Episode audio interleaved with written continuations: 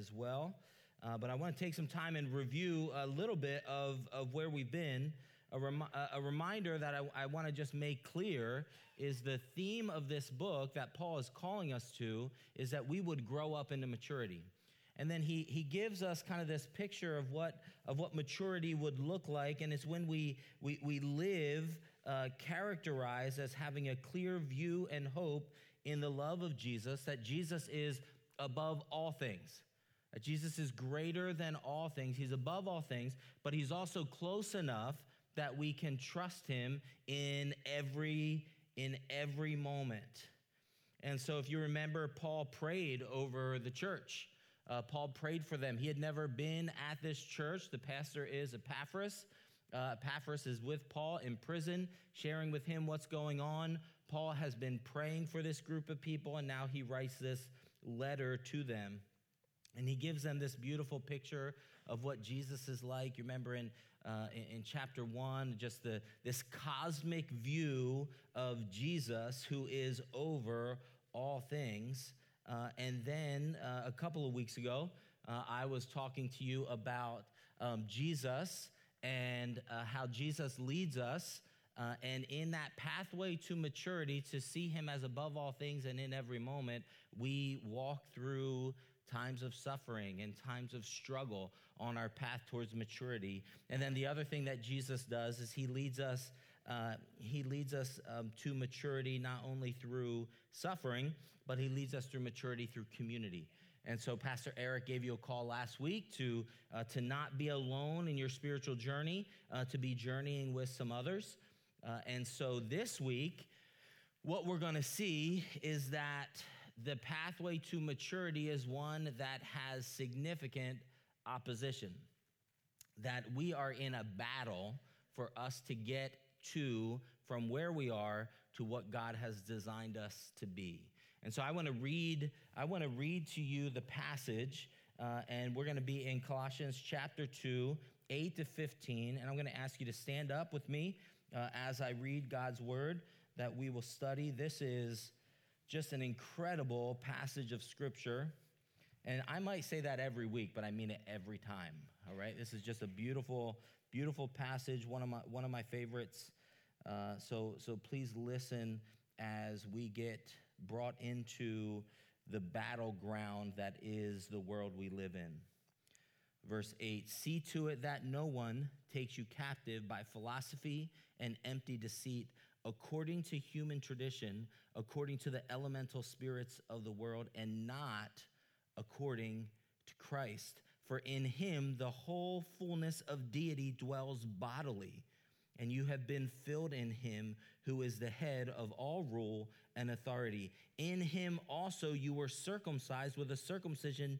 Uh, made without hands by putting off the body of flesh by the circumcision of Christ having been buried with him in baptism, in which you were also raised with him through faith in the powerful working of God who raised him from the dead.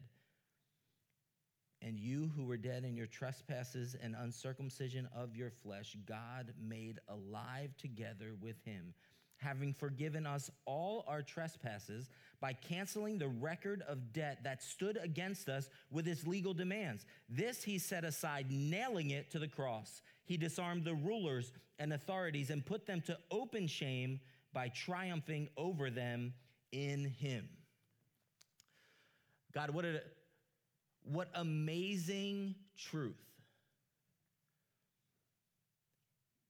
And I pray, Father, that what we would do is orient our minds, our thoughts, our decisions, our affections around the proclamation of truth. God, you have given us insight into what are eternal realities. So, in this present world, may we live according to what you have said to be true. True of you, true of our world, and true of us. So may faith rise up here, Jesus. In your name I pray. Amen. You can have a seat. So, as I said, I think you see that the, the, the battle is on. One of the things that I've learned uh, is that events uh, that mark uh, trauma uh, often lead us back to what is our foundation, to what is core. So when we talk about the battle being on, those are that's those are traumatic events, and when we face traumatic events, it leads us back to what is our foundation. Let me let me tell you what I mean. Do you remember where you were when this happened? Like I, I remember I was in Linwood.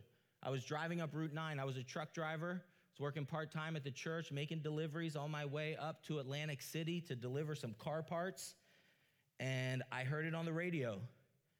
And all of a sudden, instead of just driving this way, I'm looking up at the sky, right? Like the, the world changed for me September 11th, 2001, and it did for many of you. We, I got up to um, uh, this, this auto parts, Precision Auto, and I walked in, and nobody was there to greet me. None of the salesmen, all the salesmen, all of the mechanics, all the customers were huddled around the television as we watched the second plane uh, hit the, uh, uh as we saw the second plane hit the second tower, and we watched it together. And, and so that, like, I, I can, I can remember in vivid detail that delivery. I can't remember any other delivery from 2001, but I can remember that one.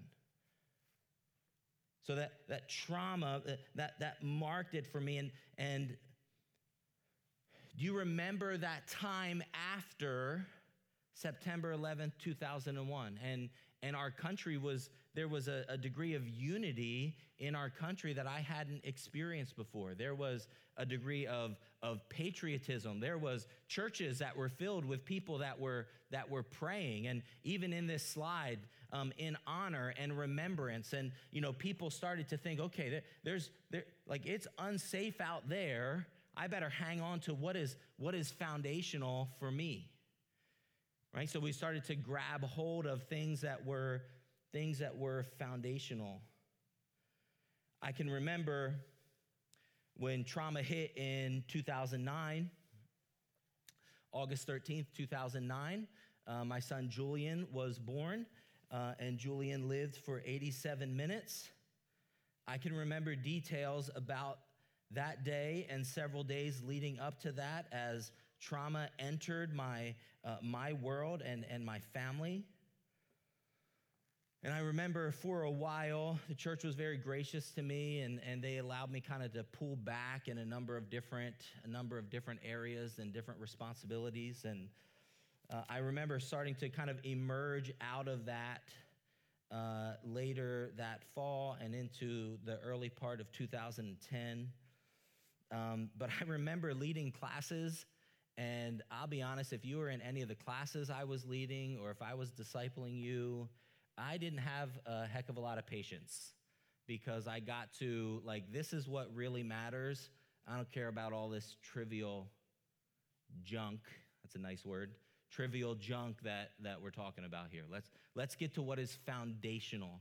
Let's get to what is core. Let's, let's stop wasting our time with, with unnecessary, frivolous things, right? So this so so trauma, so pain had this way of uh, of solidifying what was what was most essential. Well, that's exactly what is going on in our passage today. In Colossians 2 8 to 15, we find out that we are in a world at war. We are in a battle and in that battle, Paul's going to give us a warning, but then he's going to bring us back to listen, in this battle, you have got to hang on to what is foundational. In a time of shaking, you've got to know what is the unshakable stuff. What is the, what is the foundation? And that's, that's what Paul is going to lead us through uh, this morning. So, the first thing he says in verse 8, he introduces us to this to this battle, he says, See to it that no one takes you captive. No one takes you captive. The, the, the verb here, uh, take captive, it's, it's a rare one, but it is battle language. It is don't become a prisoner of war, don't be held captive. So, Paul is giving a warning about captivity. In your pursuit from immaturity to maturity, that's what God is doing in your life. Along that journey, be careful. Don't be taken a prisoner of war. Don't be taken captive. Heads up, the battle is on. So, whether we like it or not, the language here is not ambiguous, it is clear. We are in a world that is at war. A.W. Tozer, uh, which is one of the few, um, you know, we quote from a lot of people around here. We don't get to quote from many CMA people because we don't have a lot of Christian and Missionary Alliance theologians. Like, this is our one guy. So here's our one CMA uh, theologian that we can quote. But he said this People think of the world not as a battleground, but as a playground. Where we're not here to fight, we are here to frolic. We are not in a foreign land, we are at home. We are not getting ready to live, but we are already living. And the best we can do is rid ourselves of inhibitions and frustrations and live this life to the full. Right? What he's pointing to is we have this, this, this lie that we bought into that we're not in a world at war. But, but the clear New Testament picture is we are not home yet. We are sojourners, we are aliens.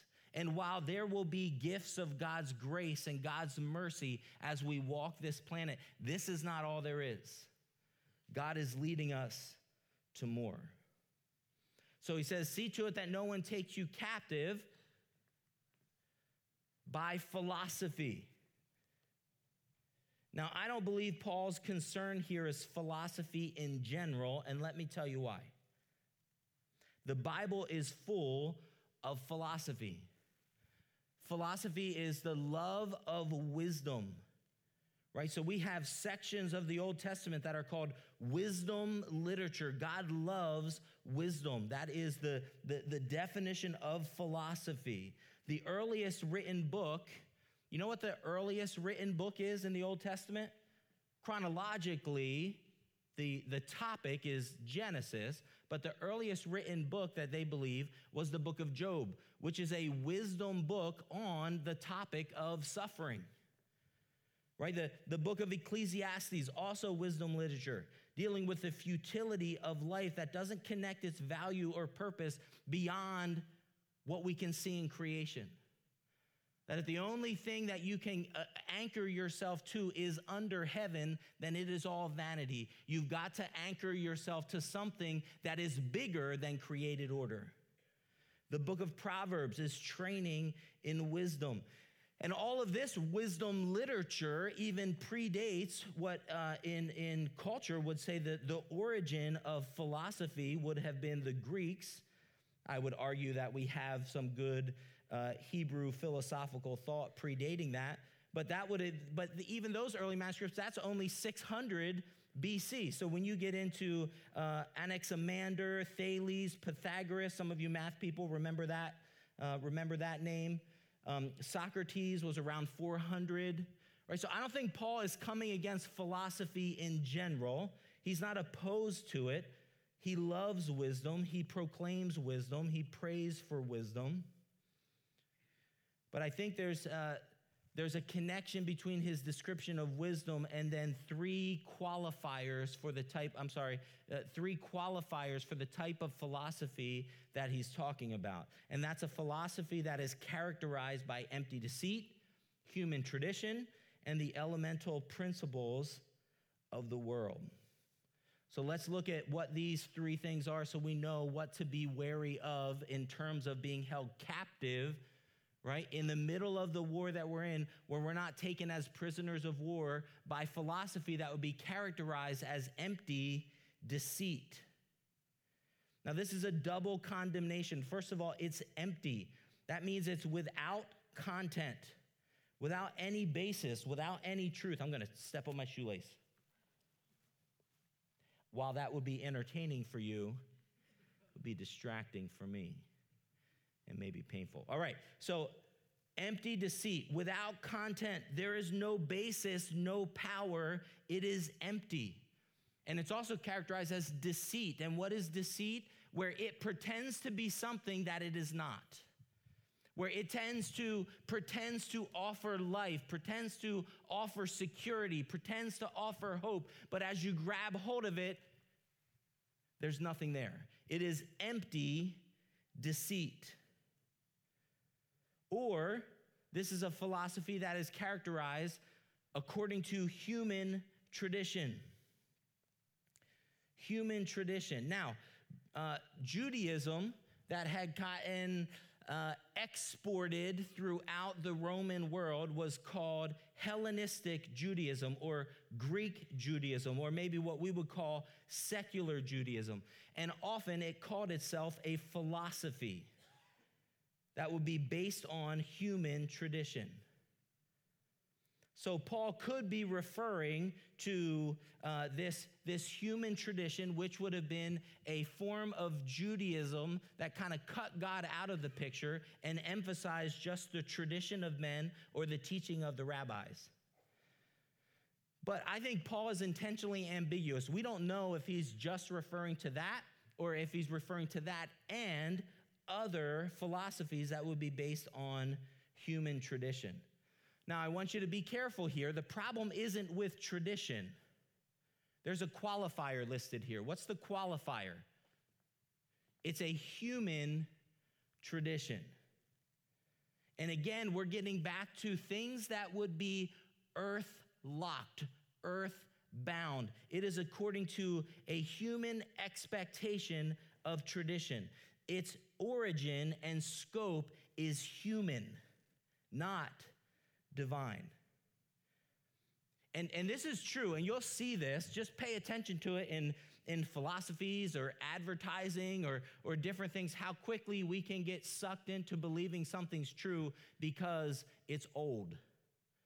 Because they found some kind of manuscript or, or a piece of archaeological evidence, or, and we say, oh, well, if that happens, then it must be true right? How, how quickly something can be rooted in something of a human origin.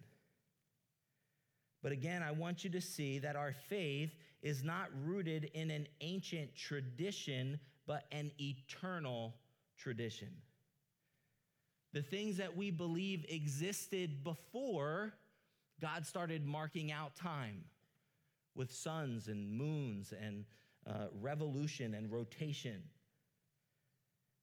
Jesus actually condemns, uh, Jesus condemns uh, the Pharisees in Mark 7 along these same lines. And look what he says You have let go of the commands of God. So he juxtaposes, it's a weird word. I don't know why I chose that one, right? The commands of God against human traditions.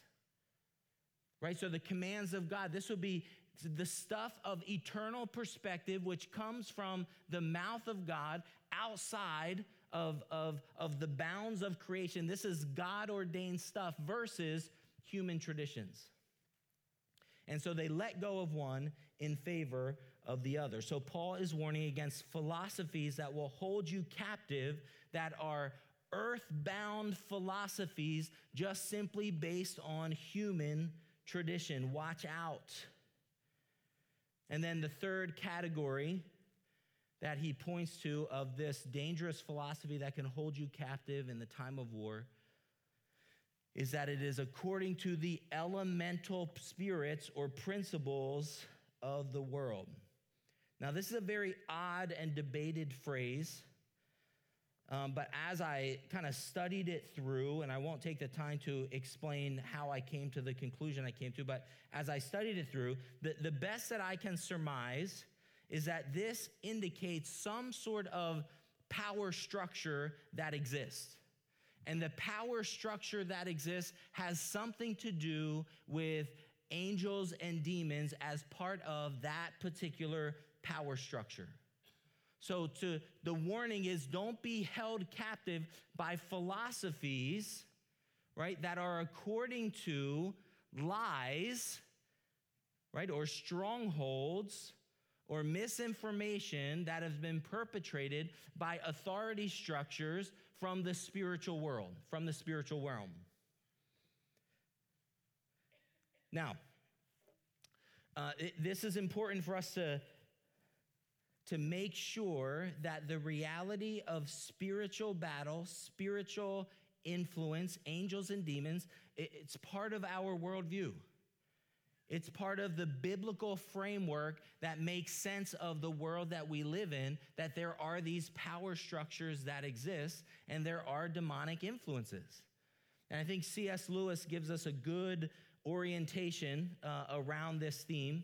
And he said this there are two equal and opposite errors into which our race can fall about the devils or about uh, Satan and demons. One is to disbelieve in their existence.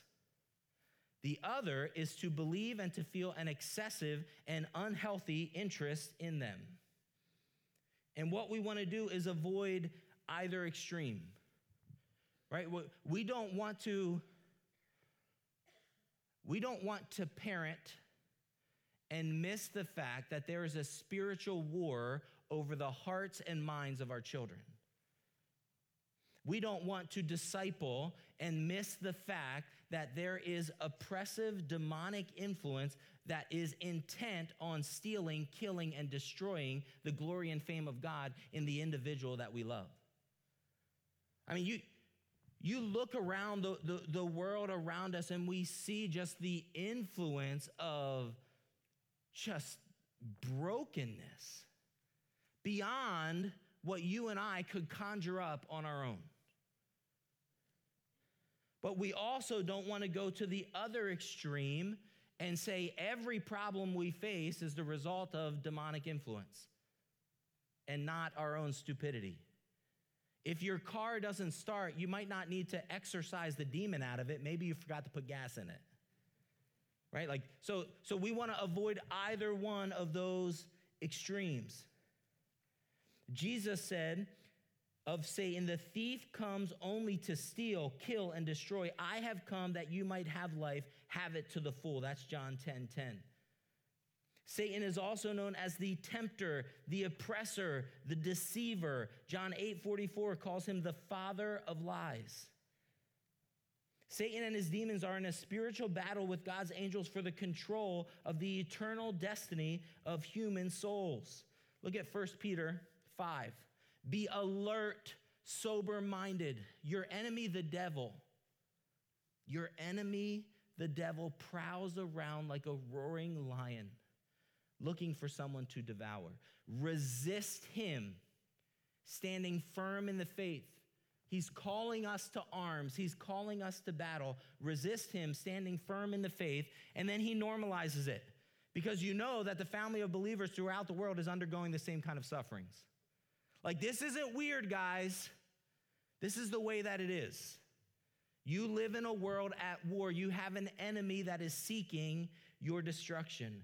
And so we are called to discern, test the spirits. And I would be, I'll just be honest with you. If there's something you're like, I, I'm sensing there's something, there's something going on. God has given us as a church family right? The spiritual gifts of discerning of spirits. And there's people that will be willing to come around you and pray with you and try and discern along with you what, what's going on. And if that's you, I would encourage you at the end of the service, come up and, and let's pray for you, but also let's connect you with some of those people that can come alongside to, to discern with you what's the nature of the enemy that you are that you are facing. So there are these elementary principles of the world that are intent on distorting the glory of God that is in you. So Paul warns them about these philosophies that are characterized by these three things. They're, they're, they're, they're empty, they're empty philosophies, right? They are according to human di- tradition and they are according to the elementary principles of the world. That's what characterizes them. Then he says, Now let me give you one clue that doesn't characterize these philosophies that will lead you to be held captive. That there are philosophies actually that propel, propel you into freedom. And then he says, um, all of these negative philosophies, they're not according to Christ, for in him the fullness of deity dwells bodily, and you have been filled in him who is the head and rule and authority. And the real test for any of these philosophies is what do they do in encouraging you towards Jesus? What do they do in encouraging you to, to know Him, to hope in Him, to trust in Him? Do these philosophies point you to the need for a Savior? Do they point you to the hope of Jesus, or do they point you to the hope of yourself, to your inner being, to your inner chi? Do they point you to you, or do they point you to Him? Where are they leading you? For it's Christ who embodies the secret of the cosmos, the secret of history.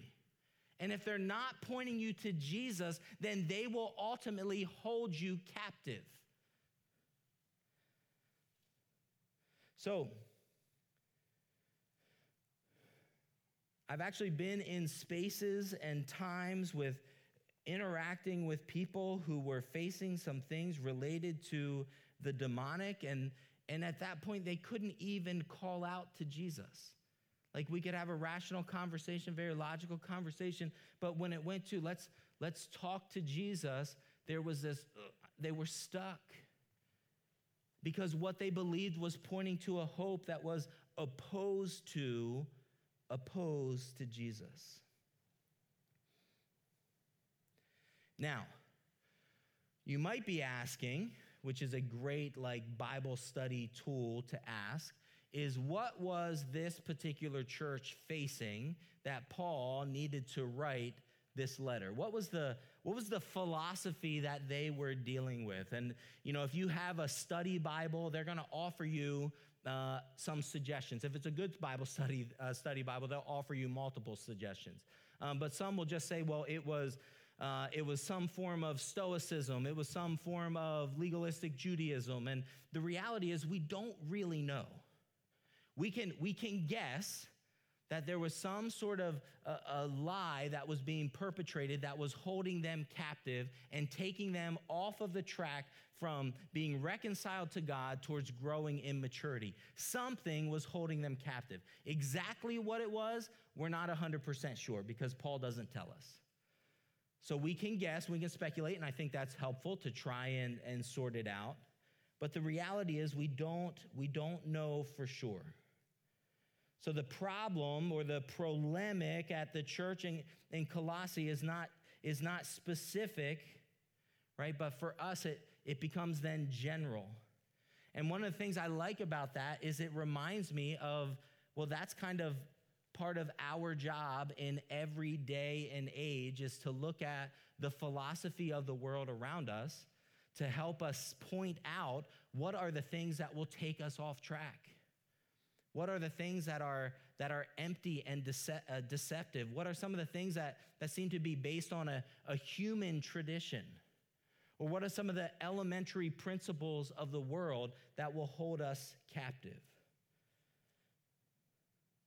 Let me offer to you what I think within our culture is one of those philosophies that if we allow ourselves to be seduced by it, it will ultimately help hold us captive.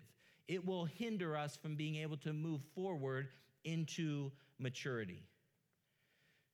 And I don't know how to say this exactly right, but I think the battle that we are facing within our culture is a battle for absolute truth. It's a battle for the existence of values that exist apart from my feeling about those values. What I just said flies in the face of the culture we live in.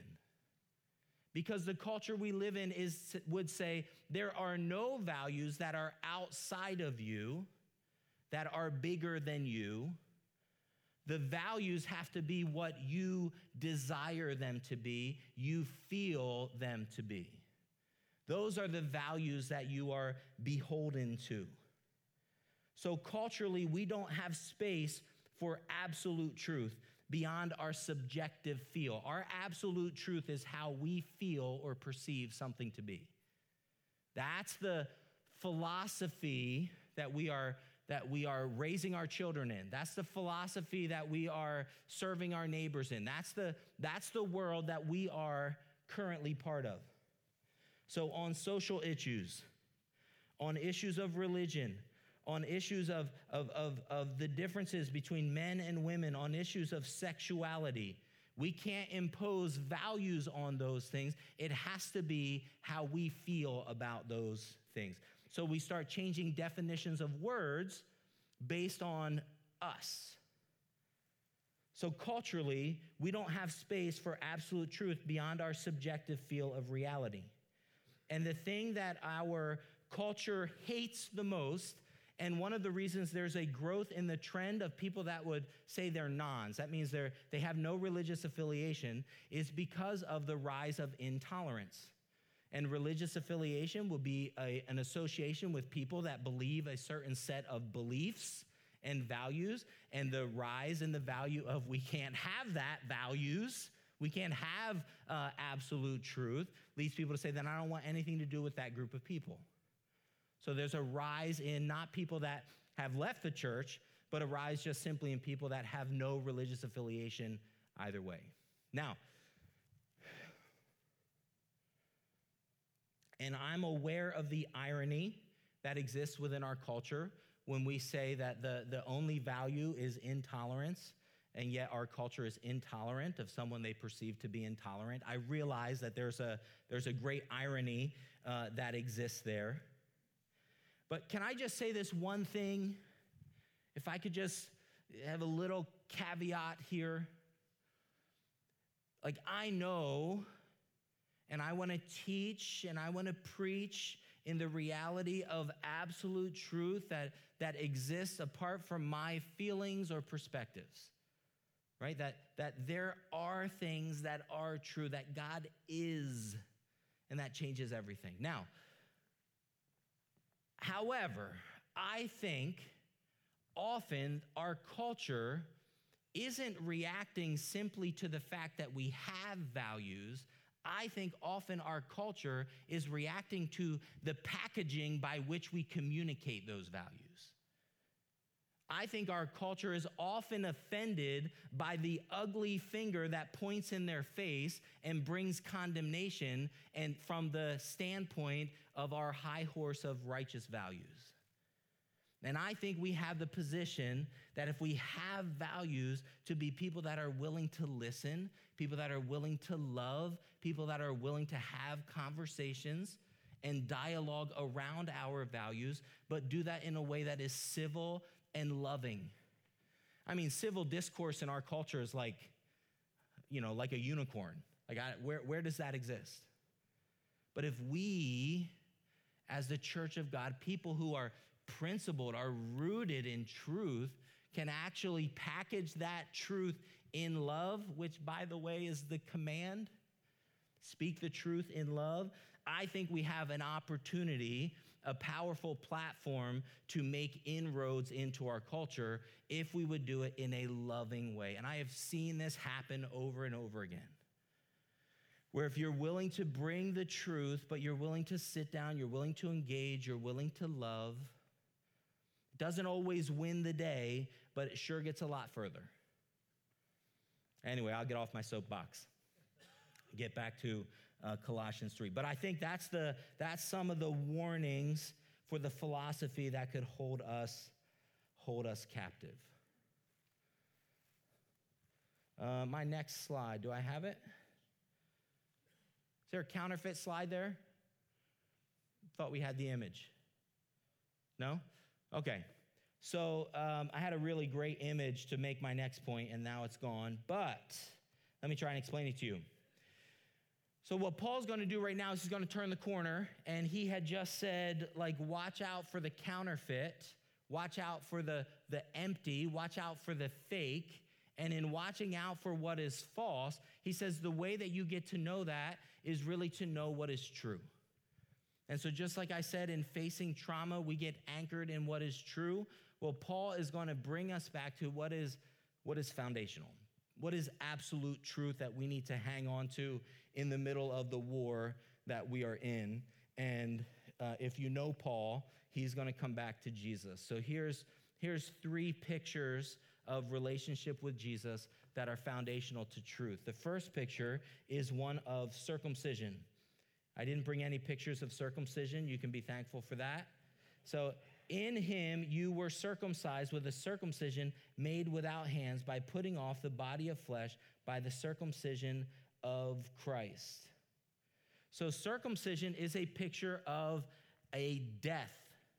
It is a picture of a, a piece of skin that is, that is literally cut, it's cut off. And the sign of circumcision was a sign of entrance into the covenant community, into the community of God's people. And so in the Old Testament, a mark of being a male uh, that was part of God's family was through was through circumcision. And so Paul describes being part of the new family of God as one where they, we go through circumcision, but it's not a physical circumcision. It is a circumcision made without hands by putting off of the body of flesh by the circumcision of Christ. So Christ, right, offered his body, sacrificed his body, right? There was the, the, the pound of flesh was taken from him on his sacrifice. And what God is saying to us is the circumcision of our heart, where we die to an old way of living. We are cut off from what used to give us life.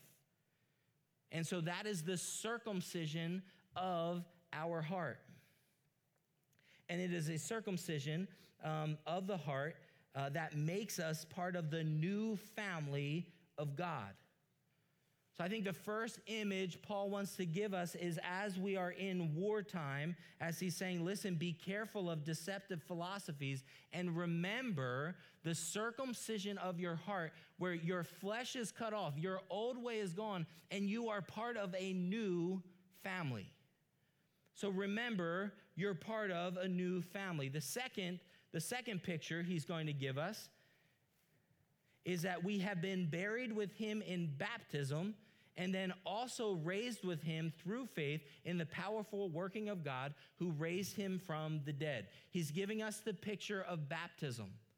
And in the picture of baptism, it is a picture of death. You're buried with him right? So the, so the symbol of baptism is you die with Christ, but if you unite with him in his death, you also unite with him in his resurrection and you live with him. You are resurrected from the dead. So the second point that God is uh, that Paul is wanting to make about the foundation during wartime is remember you have died to an old way and you are alive to a new way. You are alive to God. Resurrection power is on your side. And that is really good news because you're going to walk through some things where you cannot possibly conceive of, of there being life that comes from this. Like the landscape just looks all dead, but we believe in a God of resurrection power. So you united with him in his death, you will unite with him in his life. So baptism is the second picture in a world at war that we need to hang on to. And you're seeing all of these are focusing on Jesus. It is a circumcision that's made with him. Uh, it is a baptism of our union with him. It is all about him. So in wartime, remember, you are alive to God. Third picture. Is one of the most vivid for me, just images of what happened on the cross. So he starts out with, and you, and you. Let's, let me get your attention here, and you. Hey, church in Colossae, you. Church in, in Vineland, you, pay, pay attention, and you. This is what you were. You were dead in your trespasses and in the uncircumcision of your flesh. You were spiritually dead. Children that grow up in the church, hear me. You are not saved by virtue of your parents' faith. Right? By, by sin that you have inherited, by sin that you have committed, you too are dead in your trespasses and sins. And that was sobering on Ash Wednesday to put ashes on the forehead of children and say, you know, from ashes you've come, to ashes you will return. Well, we don't do that in parenting. Hey, let me remind you of how frail you are. Let me remind you of how broken you are. Like, we don't do, we do the opposite. Wow, look how strong, look how amazing, look how wonderful.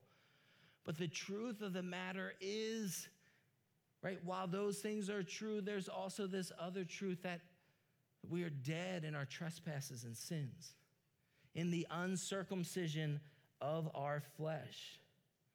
We are spiritually dead apart from God. Thankfully, the verse keeps going. But God made us alive together with him, having forgiven all of our trespasses. He made us alive together with him. What was broken, what was lost in our rebellion, all of us, right? In Jesus, God makes us alive together in him. How does he do that? Having forgiven us all of our trespasses. Like he deals with the thing that separates us from God, namely our rebellion. He cancels it. He, he, and, and here's a, a big word, right? Hopefully you're seeing it. God made us um, alive together with him, having forgiven all our trespasses. Not most. He deals with all of our sin all of the sin that we've committed in our past, all of the sin that we will commit in our future. He deals with all of our sin. That's how he makes us alive together with God. He deals with our sin. And how does he deal with it? Well, he deals with it by canceling the record of debt that stood against us with its legal demands. He set aside, nailing it to the cross. Now, let me explain this very powerful picture. So, he cancels our record of debt that stood against us. There was a record of our sin, and that stood against us.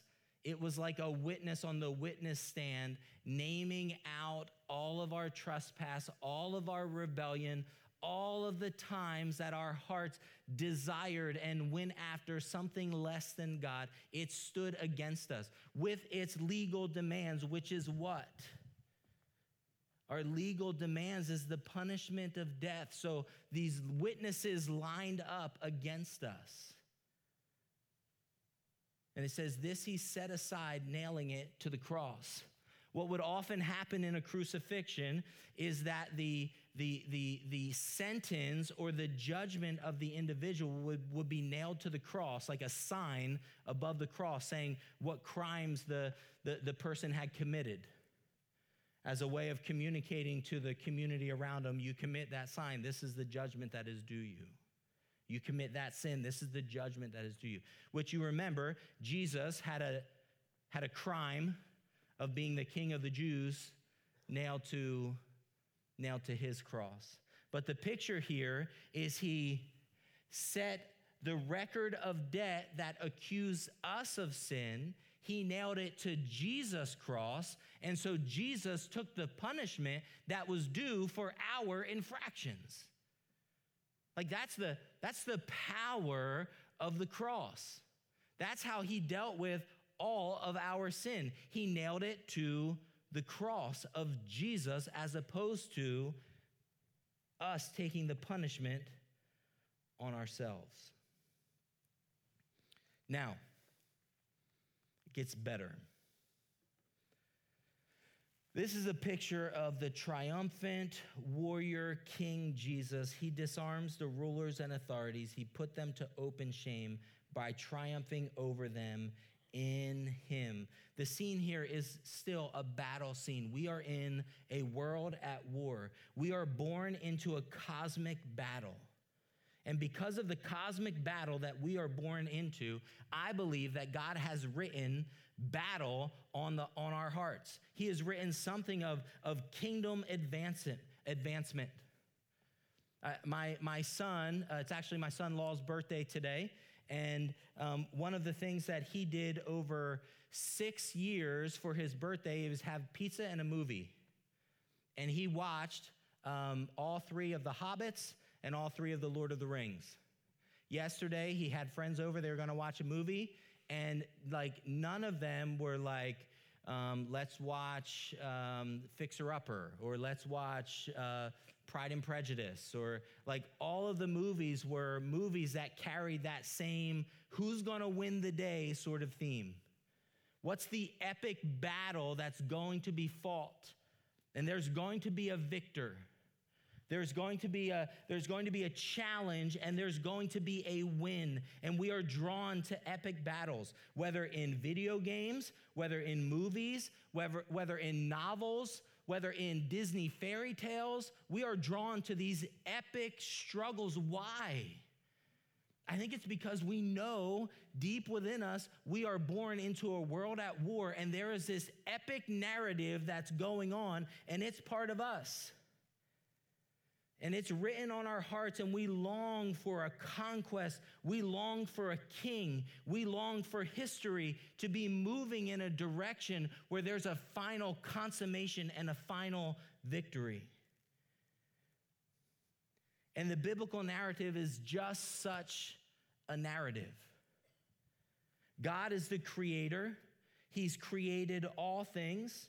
He created angels, He created demons.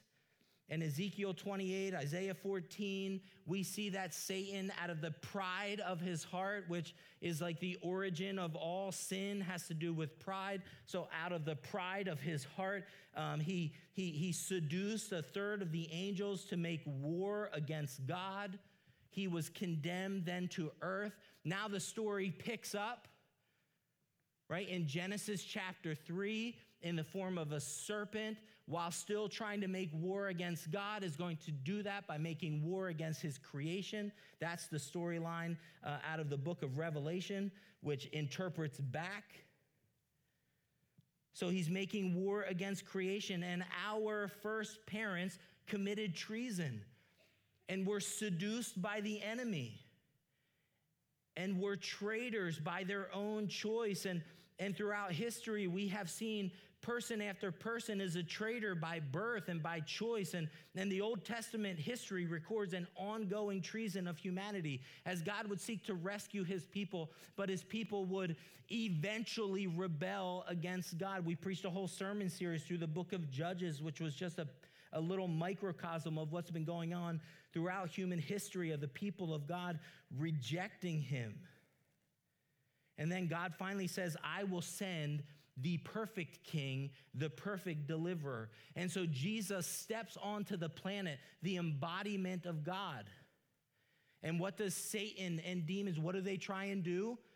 Well, there's this, this mass move, and, and all of these children are murdered as a way of trying to, to destroy the Son of God. As Jesus is moving towards his uh, ministry, what does Satan do? He moves towards Jesus to try to seduce him, to come under uh, his authority in order to bypass the suffering that was part of his destiny. and what had been a spiritual battle kind of behind the scenes as Jesus stepped onto planet Earth, that spiritual battle intensified as we would see Satan seducing the men around Jesus. Satan would even, uh, Jesus would even warn them Satan has desired to sift you as wheat.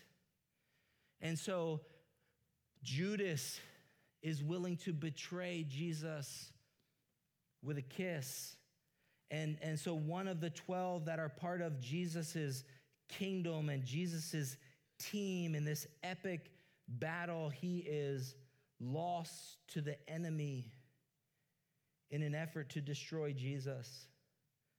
And then Jesus is on the cross. And I would just imagine that Satan and his demons are thinking the greatest victory is on us and as Jesus yelled, It is finished, I would imagine they cheered in victory at to what they had accomplished. But then three days later, Jesus flipped the script, he turned the corner, and Jesus rose from the dead. Death would have no victory over the God man. And that's when Paul brings us to this moment in verse 15. Says that Jesus disarmed the rulers and authorities. And when Jesus said, It is finished, he was not saying the, the, the work of God has lost. He's saying, It's finished. Victory has been won. I have reconciled man to God. I have done what I have been called to do. The wrath of God and the, the, the, the, the payment of debt, right, that, that stood against him has been nailed to my cross. It is finished.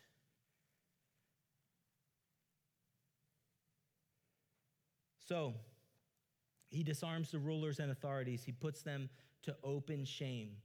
I want you to, I want you to see two things again. This is a wartime picture. What would typically happen is as two uh, opposing en- uh, armies would fight, the victor then would take the spoils, right? Would, would take the, the people, the spoils captive, and then march through their city with their spoils in tow. And that's exactly what's happening here. But remember our storyline. So, what Jesus has done is he has defeated Satan and Satan's captives, which is us. And instead of him making us his slaves, he makes us his sons. And so he rescues us from the domain of darkness that was Colossians chapter 1, and into the kingdom of his beloved Son. So we are not part of his train of captives, right? We are part of his family of worshipers. But what I want you to see is that he disarms the rulers and authorities and puts them to open shame. What does that mean? He puts them to open shame. That means he demonstrates that they have no authority, they have no power. But I also want you to see they still seem to be around, they're still present. So while Jesus has ultimately defeated the enemy, the enemy hasn't gone away. That's still part of the future that is to come. So that's why Paul is giving them this warning. Listen, foundationally, the enemy's been defeated. He's been disarmed. He has no power over you. He is not an authority, but he's around, so be careful. It's like a, a, a snake that has uh, that, that its head's been cut off, but it's still dangerous. It's dying, but it's still dangerous. We're living in wartime. The victory's been won, but it's still dangerous. So, as we close our service, I want to have you stand up. I want to have you sing this song because I want to have you anchored in the foundational truths that Jesus is present, that Jesus is victorious, that Jesus is king, but it's a wartime.